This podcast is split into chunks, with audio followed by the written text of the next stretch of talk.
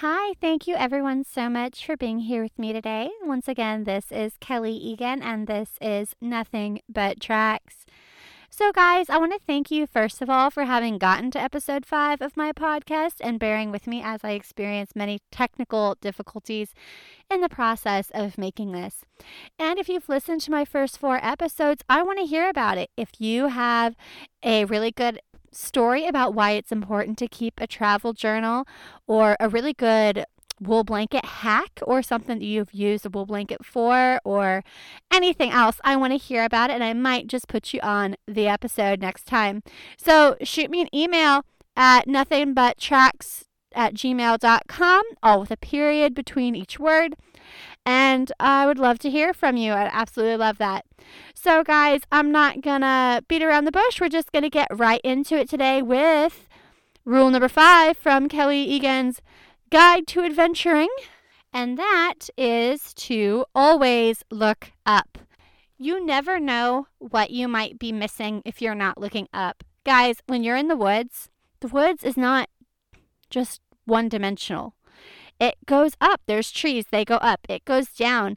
So when you're out and you're looking for something, if you're looking for a specific animal or a specific bird, look up because you know, all kinds of animals climb trees, not just birds. I mean, bear climb trees, bobcat climb trees, um, small mammals climb trees. So don't forget to look up when you're out and about adventuring, especially if you're on a hike. I know it's really easy if you're at all clumsy like me, to sit and stare at your feet so you make sure you don't step on a tree root or twist your ankle. I am notorious for this. Try to look up, guys. Keep your eyes forward.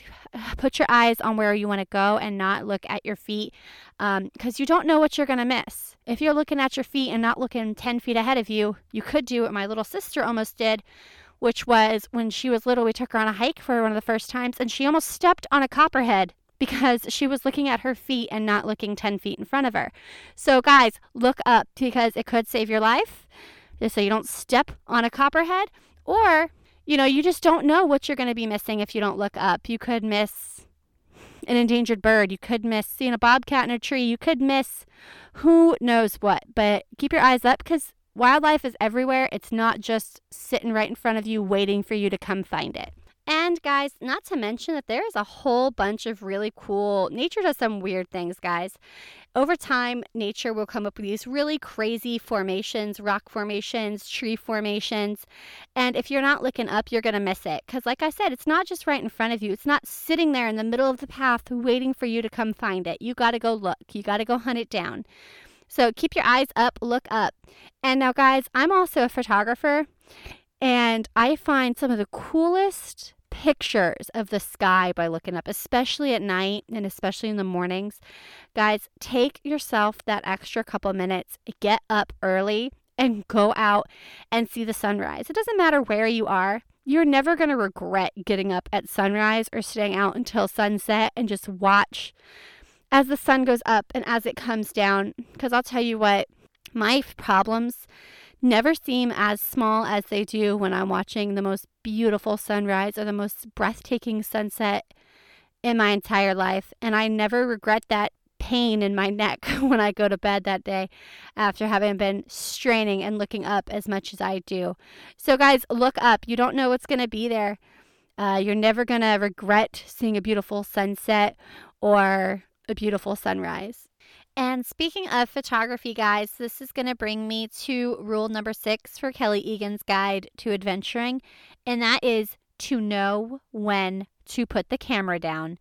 Guys, I am so bad. I love my pictures. I have a really bad memory, I feel like. So if I don't have pictures, it's like it didn't happen or that I wasn't there.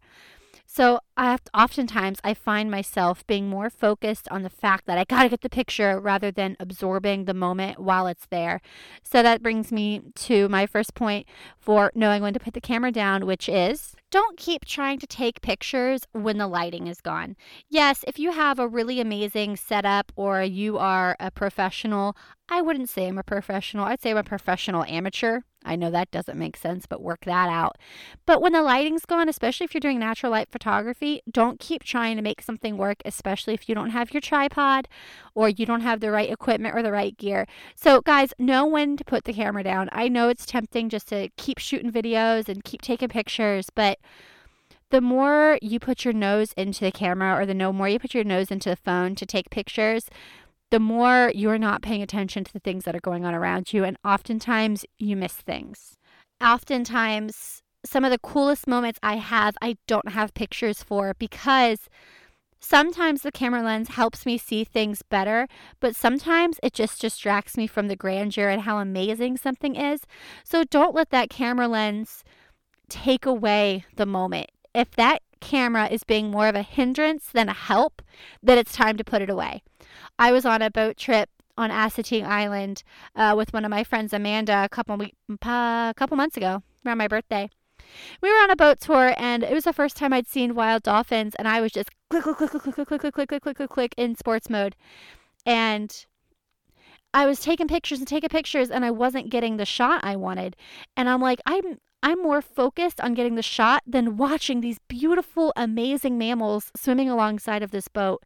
So when I rec- recognize that in myself, I'm like, okay, it's time to put the camera away because it's not helping me in this situation. If anything, it's hindering the moment and it's kind of ruining the moment for me. So I had to mentally tell myself, I'm like, okay, Kelly, slap on the wrist. You're done. Put the camera away it's not helping you in this moment. It's actually being distracting and you're not getting the full experience of this amazing, cool thing that is happening to you. And the next point I kind of already touched on is just don't let it be a distraction. When it's distracting you, when it's hindering you, put it away. Just put it away. And sometimes if you're traveling with other people and you realize that it's hindering them, maybe kindly, politely say, hey, uh, is that really worth it at this moment? I'm like, or hey, maybe it's time to put that away and just enjoy the moment.